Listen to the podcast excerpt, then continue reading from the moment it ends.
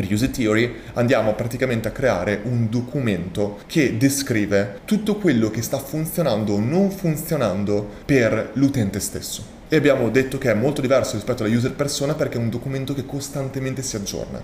E se abbiamo detto che il chi è fondamentale, allora capiamo come costantemente comunicare per già incominciare ad attrarre le persone che saranno il nostro chi in relazione a quando avremo creato il cosa, cioè il prodotto o servizio, secondo me è fondamentale. Dovremmo incominciare a farlo non fra un mese, non un mese prima, è ora nel momento stesso che noi stiamo guardando questo contenuto, noi dovremmo già incominciare a comunicare con potenzialmente il chi noi vogliamo raggiungere.